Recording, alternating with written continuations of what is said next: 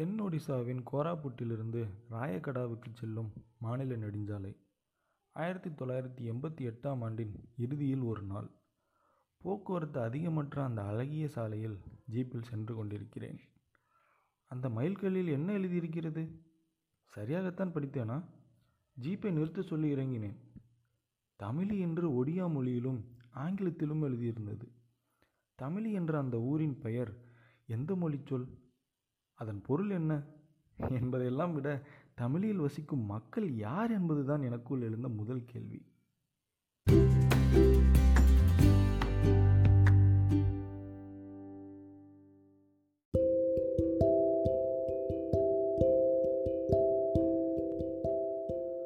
ஆயிரத்தி தொள்ளாயிரத்தி முப்பத்தாறு வரை மெட்ராஸ் மாகாணத்தின் ஒரு பகுதியாக இருந்ததுதான் கோராபுட். ஒடிசாவில் உள்ள அறுபத்தி ரெண்டு பழங்குடிகளில் ஐம்பதுக்கும் மேற்பட்ட பழங்குடியினர் இப்பகுதியில் தான் வசிக்கிறார்கள். கிட்டத்தட்ட தமிழ் என்ற சொல்லைப் போலவே ஒழிக்கும் இந்த தமிழில் வசிக்கும் மக்களின் மொழி ஒரு திராவிட மொழியோ என்ற எதிர்பார்ப்போடு அந்த ஊருக்குள் சென்றேன். குவி என்ற திராவிட மொழியை பேசும் கோண்டு பழங்குடியினர் அந்த மக்கள். நான் பேச்சு கொடுத்தபோது ஒடியாவும் பழங்குடி மொழியும் கலந்த கலவையான தேசியா என்ற ஒரு வட்டார வழக்கில் பேசினார்கள். தேசியாவில் பேசத் தெரிந்த டிரைவர் எனக்கு உதவினார். அவர்கள் பேசிய நானு நீனு கண்ணு பாலு போன்ற பல சொற்கள் பழகிய சொற்கள் போலவே ஒலித்தன. அம்மக்களுடனான வெகுநேர உரையாடல்களுக்கு பிறகு அங்கிருந்து கிளம்பி பயணத்தை தொடர்ந்தேன். ஆனால் தமிழி என்ற அந்த இடப்பெயரும் அம்மக்கள் பேசிய சொற்களும் மூளை முழுவதும் நிரம்பி என் முகத்தில் வழிவதாக உணர்ந்தேன். தமிழி என்ற மயில்கள் எனக்குள் சம்மணம் போட்டு உட்கார்ந்து கொண்டது. அடுத்த ஒரு வாரத்தில் கோராபுட் மாவட்ட ஆட்சியரின் அலுவலக நூலகத்தில் இரண்டு நூல்களை தேடி பிடித்தேன். ஒன்று பிரிட்டிஷ் அரசாங்கம் வெளியிட்டிருந்த மெட்ராஸ் ராஜதானியில் அடங்கிய கிராமங்களின் தாலுகா மற்றும் ஜில்லா வாரியான அகரவரிசை பெயர் பட்டியல் இரண்டு ஆயிரத்தி தொள்ளாயிரத்தி பதினொன்னில் எஃப்விபி ஷூல்ஸ் என்ற பாதிரியார் எழுதிய குவிமொழி இலக்கண நூல்.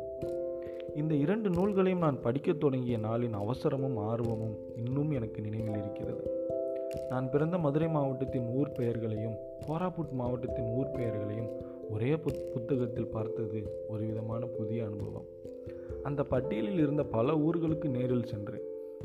ஆட்சிப்பணி ஆய்வுப்பணி என்ற இருகோட்டு பயணம் ஒன்றுக்கு ஒன்று முரண் அல்ல மாறாக இரண்டிற்கும் வளம் சேர்க்கும் அரண் என்ற புரிதல் எனக்குள் நேர்ந்தது இந்த மண்ணில்தான். ஒரு முறை ஒருங்கிணைந்த ஊரக வளர்ச்சி திட்டத்திற்காக கறவை மாடுகள் வழங்கப்பெற்ற பழங்குடி பயனாளிகளின் பட்டியலை பார்த்து கொண்டிருந்தேன். மனதிற்குள் ஒரு சந்தேகம் வந்தது. உடனே அந்த ஊருக்கு நேரில் போகலாம் என்று அதிகாரிகளையும் உடன் உடன் அழைத்துச் சென்றேன். உடைகளை கலட்டி தலையில் வைத்துக்கொண்டு ஒரு பெரிய காட்டாற்றை கடந்தோம். கறவை மாடுகள் ஒன்று கூட கண்ணில் படவில்லை. அது எனக்கு வியப்பாகவும் இல்லை. அந்த கிராமத்து பழங்குடிகள் செத்தாலும் பால் கறக்க மாட்டார்கள் என்பது எனக்கு முன்பே தெரிந்திருந்தது.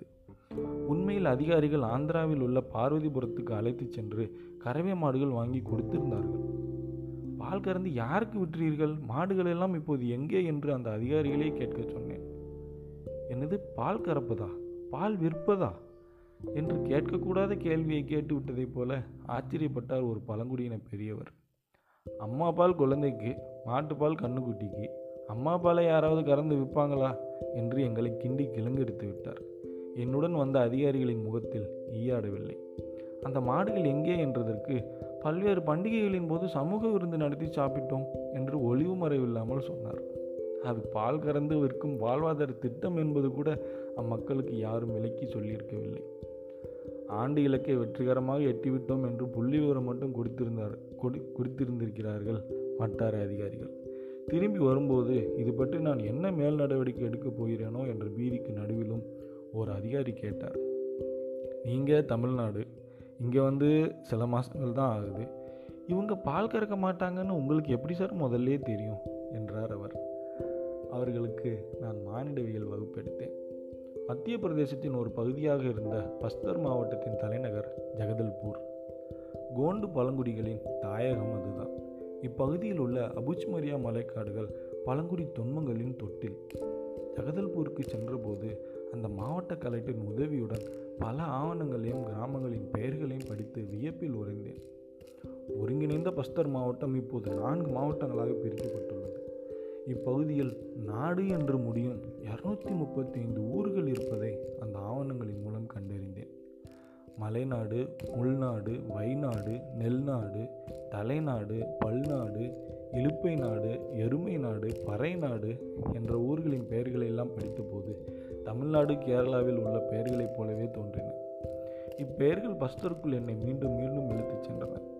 நாடு என்ற சொல்லாக்கம் மற்றும் அதன் கருத்தியல் பற்றிய தேடல் பீகாரில் வசிக்கும் மால் பகாடியா பழங்குடிகளிடம் என்னை அழைத்துச் சென்றது அவர்களின் மால்டோ மொழியில் நாட் என்றால் நட்டக்கல் நீத்தா ராவி அணங்கு போன்ற வழிபாட்டு தொடர்புடையது.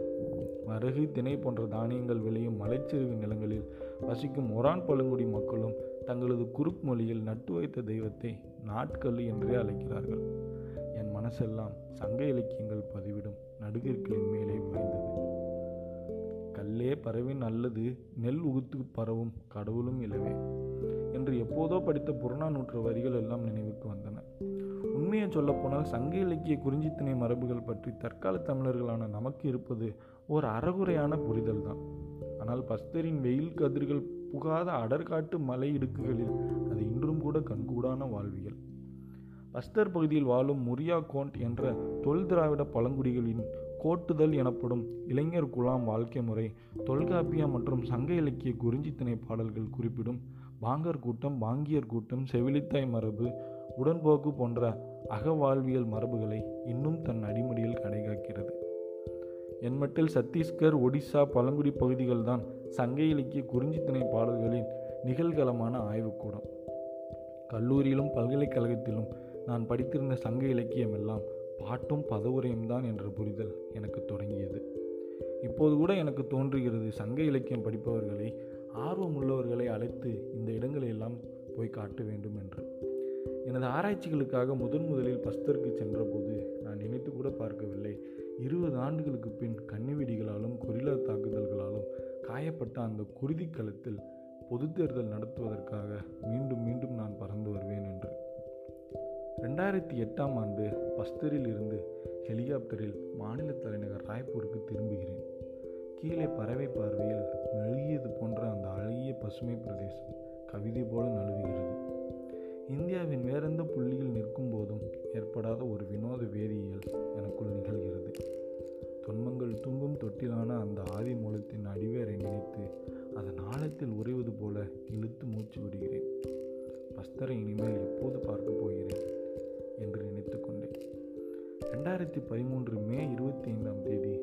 சுக்மா மாவட்டத்தின் தர்பா பள்ளத்தாக்கில் மாவோயிஸ்டுகளின் பயங்கர தாக்குதல். விசி சுக்லா மற்றும் சில அரசியல் தலைவர்கள் உட்பட இருபத்தெட்டு பேர் உயிரிழப்பு. சத்தீஸ்கர் சட்டம் சட்டமன்ற பொதுத் தேர்தல் இன்னும் சில மாதங்களில் நடந்தே ஆக வேண்டும் என்ற நிலை. அச்சத்தின் பிடியில் அரசியல் கட்சிகளும் தேர்தலில் போட்டியிடுபவர்களும். அப்போது ஒடிசா அரசிடமிருந்து இரண்டு ஆண்டுகள் கல்வி விடுமுறை பெற்று சென்னை ரோஜா முத்தையா நூலகத்தில் ஆராய்ச்சி செய்து கொண்டிருந்தேன். தர்பா தாக்குதலை தொலைக்காட்சிகளில் ஒரு செய்தியாக மட்டும் பார்த்து நகர்ந்து விட்டேன். ஆனால் தமிழ் நெடுஞ்சாலை தாளில் வரைந்த நேர்கோடு அல்ல. கொண்டை ஊசி வளைவுகள் எல்லாம் நிறைந்தது. ரெண்டாயிரத்தி பதிமூணு ஐந்து மாநில தேர்தல்களையும் ரெண்டாயிரத்தி பதினாலு நாடாளுமன்ற தேர்தலையும் நடத்த என்னை மீண்டும் துணைத் தேர்தல் ஆணையராக நியமிக்க வேண்டும் என்று தலைமை தேர்தல் ஆணையர் வி. எஸ். சம்பத் பிரதமர் மன்மோகன் சிங்கிற்கு கடிதம் எழுதுகிறார். இதோ பஸ்தரில் மீண்டும் தரையிறக்கிறேன். தொடர்ந்து பயணிப்போம்.